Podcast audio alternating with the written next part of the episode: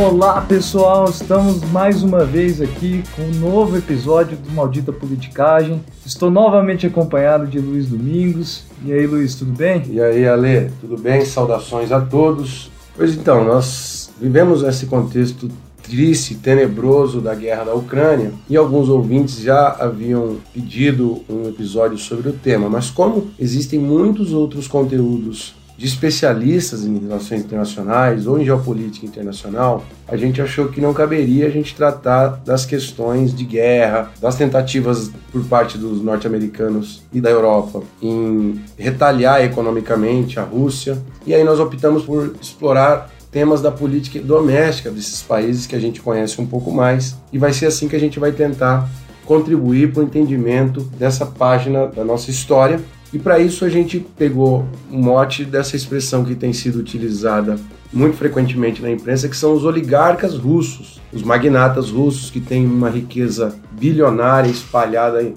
mercado imobiliário, em artes, na Europa, nos Estados Unidos. Então a gente vai responder aqui o que, que são oligarcas. A gente vai fazer uma discussão um pouco conceitual sobre o tema da oligarquia, que é um tema clássico de ciência política e de sociologia política e discutir a história dos oligarcas na Rússia, para terminar refletindo se de fato é, esse fenômeno dos oligarcas é uma exclusividade russa ou se é um tipo de oligarquia própria e comparável a outras oligarquias de outros países e assim por diante. Então é por aí que a gente vai tentar contribuir para esse momento, para esse tema que está chamando a atenção de todo mundo, que é a guerra da Ucrânia com a, a intervenção russa. Bom, está, está tudo em cima, né? Então a gente vai ter num primeiro bloco, como é de costume, descrição do conceito de oligarquia, são vários entendimentos diferentes do conceito. Vamos também explorar no primeiro bloco o surgimento da oligarquia russa, essa tão famosa oligarquia russa. No segundo bloco, a gente discute algumas consequências dessa oligarquia russa, a relação que essa oligarquia tem com os governos do país e, por fim, uma espécie de crítica à narrativa política, uma espécie de eurocentrismo da, da narrativa política presentes no dia de hoje. No bloco 3, a gente tenta dar aquela relaxada de sempre, responder a pergunta de sempre, quão maldita é a oligarquia e colocar uma historinha para vocês todos guardarem, salvarem no HD de vocês o que é esse conceito tão importante para a sociologia política. Vamos nessa?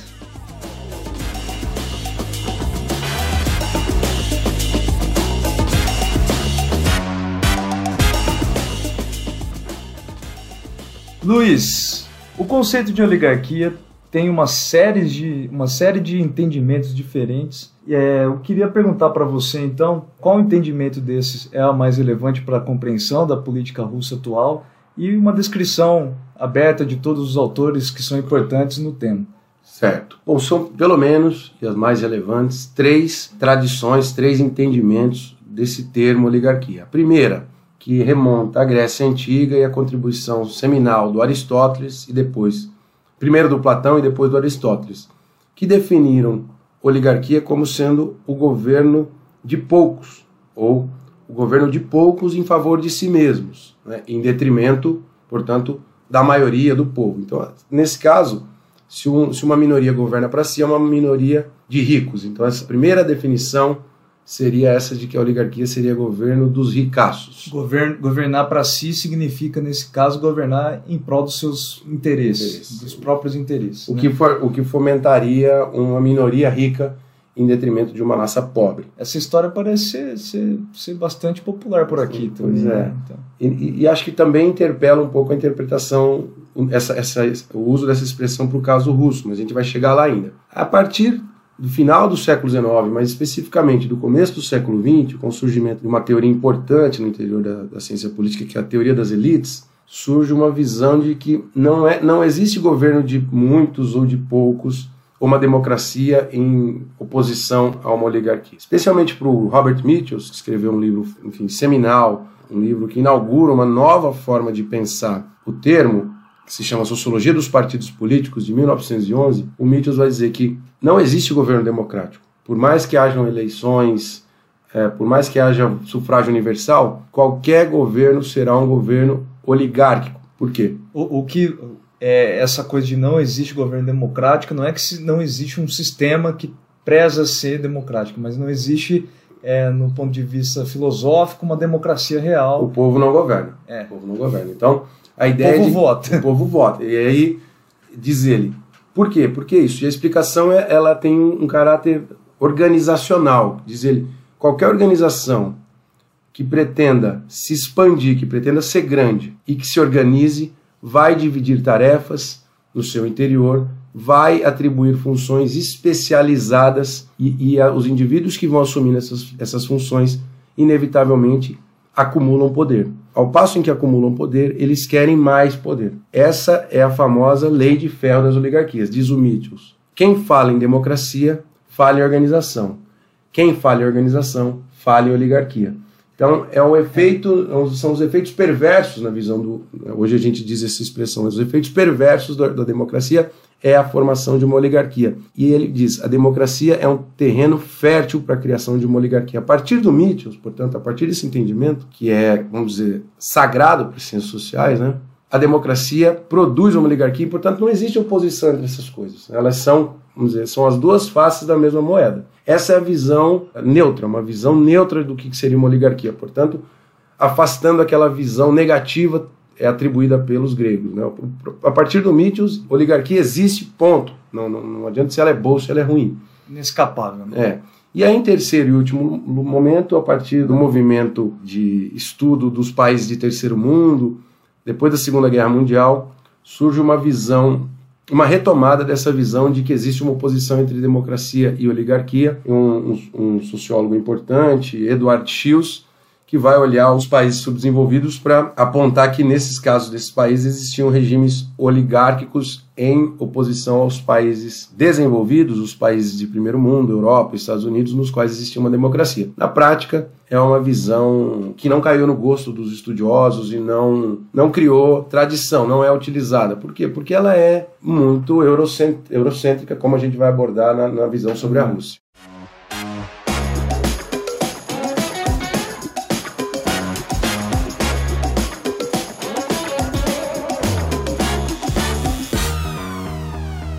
Olha que engraçado, Luiz. É, essa coisa do Mitchell, né, da democracia é um terreno fértil para a criação de oligarquias, para o surgimento de oligarquias. No caso da Rússia, é possível falar que a oligarquia estatal forjou a criação de uma outra oligarquia, a oligarquia capitalista. Na verdade, ela se transformou ao longo do tempo. Se a gente vai pegar no ponto de vista histórico, existe um processo pós fim da União Soviética de fabricação de uma burguesia capitalista. Interessante isso se tratando de um país que tentava, que tinha um regime que colocava como inimigo a burguesia. Né? Uhum. Então, ao final do regime socialista, existe um processo de fabricação de uma burguesia composta pelo ex-alto escalão do Partido Comunista, dos ex-autoburocratas que estavam nas estatais da Rússia, no processo então de transição da economia socialista para a economia capitalista, existem dois processos que são importantes para a gente entender o surgimento dos oligarcas russos, né? principalmente ali no período do Boris Yeltsin como presidente, nos anos 90. O primeiro movimento foi que, com a queda da União Soviética, existiu é, uma distribuição da, dos títulos nacionais, da riqueza nacional, numa espécie de bônus para cada um dos cidadãos. Um vale. É, um vale. Certo. Não sei o valor real desse, desse vale, mas o fato é que a, a, população russa estava empobrecida ali no final da, da União Soviética, e esse era um terreno fértil, na verdade, para quem tinha uma, condições melhores, principalmente esses ex-altos escalões do governo, comprarem esses vales da população. Então, esse mecanismo trouxe um favorecimento gigante para enriquecimento rápido de, um, de uma parte da população, principalmente esses empresários. E um segundo processo, que é o processo de privatização, olha só quem é brasileiro, como a maioria dos ouvintes, vai achar alguma similaridade com a nossa história. Né? Privatizações baseadas em subsídios, né? É, o Estado patrocina a maior parte dessas privatizações, o próprio Estado Sim. coloca dinheiro em algumas pessoas para essas pessoas comprarem. É uma coisa um pouco estranha, mas esse, esse mecanismo é visto como um, um caminho para o desafogo do Estado, né? de contas que o Estado não podia suportar mais. E nesse processo de privatização, novamente, essa mesma classe de ex-altos escalões do governo soviético também é favorecida nesse processo. Aí eu trouxe uma frase que eu achei muito interessante, uma frase do ministro polonês de privatizações, a Polônia também um, um país ex-nação socialista, o nome dele é Janusz Lewandowski, com o perdão da pronúncia, e ele vai dizer que privatização é quando alguém que não sabe quem é o verdadeiro dono e não sabe quanto realmente vale, vende para quem não tem dinheiro. Porque o dinheiro vem do Estado, né? É, então, no, no caso do Brasil também o BNDES colocou uma série de, de financiamento para privatizações, ou seja, muitas pessoas podem pensar que a maior parte da privatização é uma grande empresa que coloca dinheiro no Estado e o Estado está arrecadando muito dinheiro com aquilo, mas na verdade a privatização ela tende a ser mais próxima a um desafogo e o Estado pelo, Estado. pelo próprio Estado, só para ele não ter mais aquelas despesas dentro dele. E com esse processo, Boris Yeltsin criou um grande grupo de oligarcas, um pequeno, um pequeno grupo, grupo, na verdade, os sete oligarcas, né, que é um apelido que, que a mídia trouxe para narrar o governo do Boris Yeltsin, é, e esses oligarcas mandavam muito nesse governo, né? Agora, se a gente tentar traçar uma comparação com o Putin, esse autor que a gente está baseando, que a gente vai estar tá descrito ali nas referências, ele diz que o Yeltsin fez o que os oligarcas pediram. Só que ao contrário, né, os oligarcas do Putin fazem o que o Putin demanda. Então, existe ali, em algum momento da, da história da Rússia, um, uma revertida. Uhum. Então, o, o, o governo Putin é um governo que coloca novamente o Estado no centro das decisões, Estado esse dotado de uma burocracia altamente especializada, ligado à burocracia militar também, e que passa a tomar conta.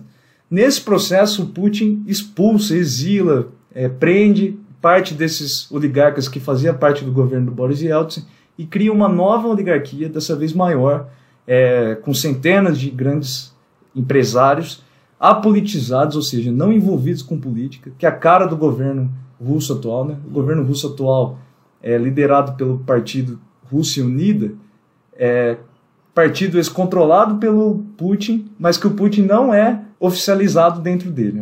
É uma, uma cheia de coisas muito doidas na, na, configuração política russa.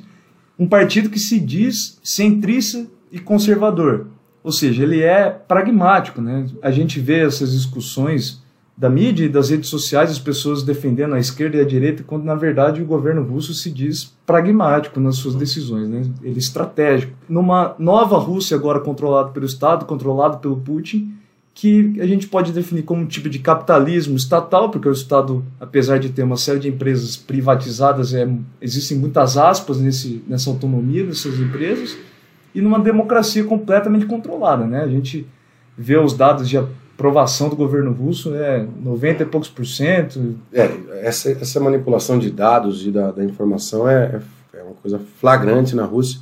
E tem uma, uma literatura que afirma que isso não é nenhuma democracia controlada e um regime autoritário de fato. Né?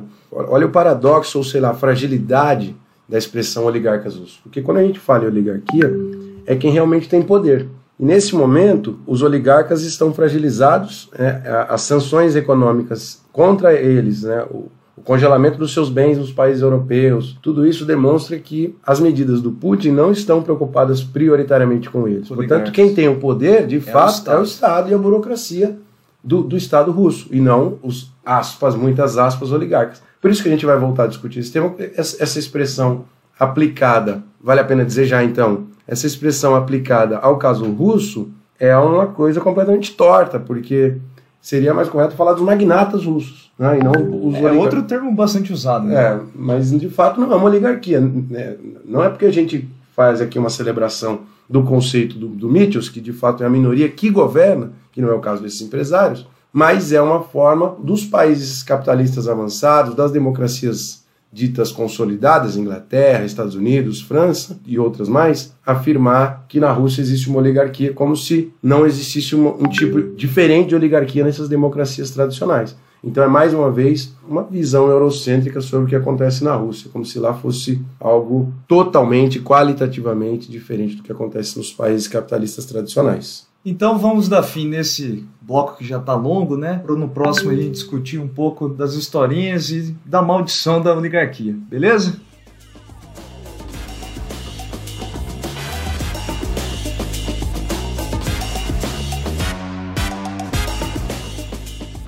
Pergunta de sempre, Luiz.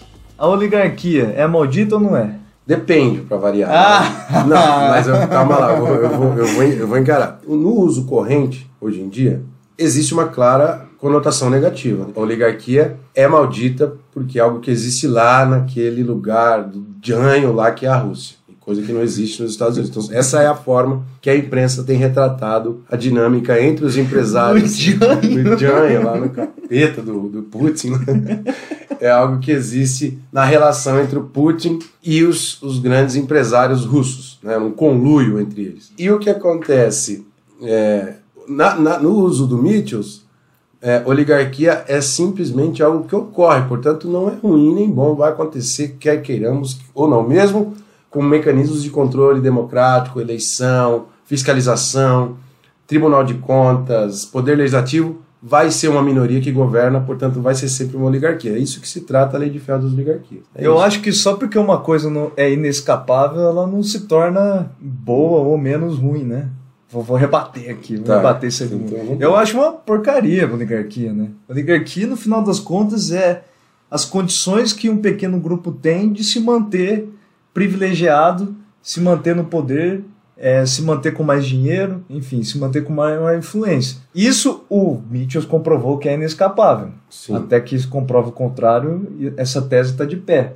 Agora, na maior parte dos países, quando a gente vê a história política de cada uma dessas nações, grande parte da desgraça mora aí, né?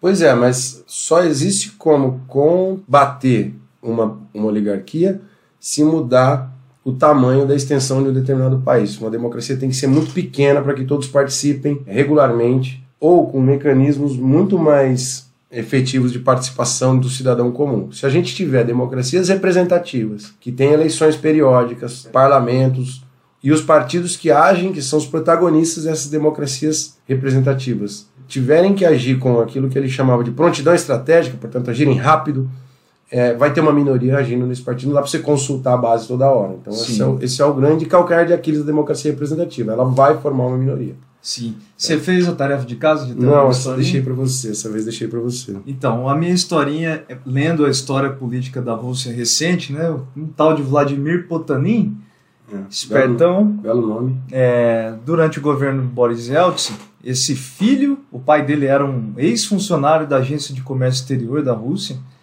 é, e ele também fez carreira lá. Aí fica para vocês ouvintes interpretarem se ele foi recrutado via mérito ou não mas é, o fato é que ele trabalhou na mesma agência, construiu carreira lá e depois no fim da, da União Soviética ele se beneficiou com os dados que o Estado tinha, é, do conhecimento que o Estado tinha sobre esse tema, sobre a, o comércio exterior, criou uma, uma, agência de exportação e de importação na Rússia que se tornou a maior de todas. Ou seja, esse exemplo é um caso, como vários outros, é. uhum. que, de favorecimento que não é só econômico, a pessoa também tem um conhecimento que está dentro do Estado, é, ou seja, ou dentro das elites, né, as elites se comunicam e há um favorecimento grande de, do que ocorre posteriormente, né?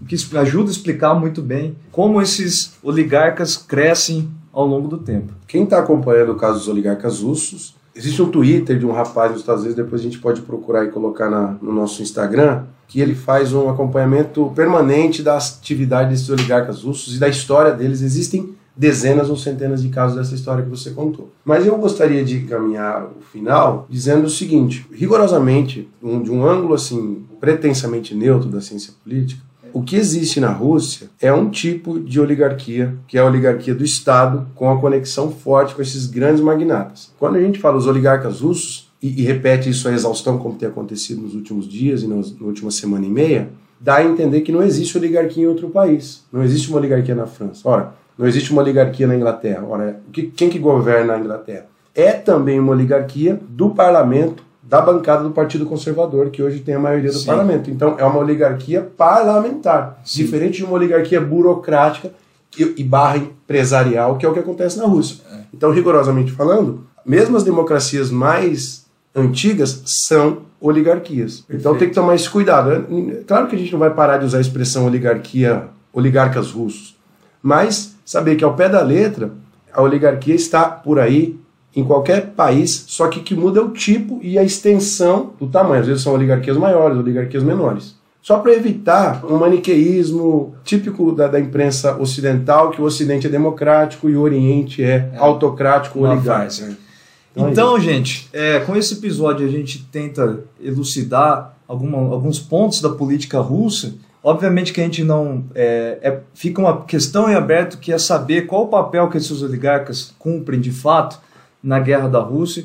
Isso a gente não vai tentar fazer, que seria uma tentativa completamente fracassada, já que eu acho que dificilmente existe algum trabalho confiável sobre o tema que comprove realmente algum envolvimento deles, algum interesse deles nessa, nessa guerra apesar de a gente não duvidar disso. Uhum. E na semana que vem o, o, nosso objetivo é trazer uma discussão então sobre a Ucrânia. Siga a nossa página no Instagram, siga a nossa página no Spotify, comentem. Ajude a levar a palavra. Ajude a levar a palavra adiante. Palavra maldita adiante. É, é e é isso, maldita politicagem fecha por aqui.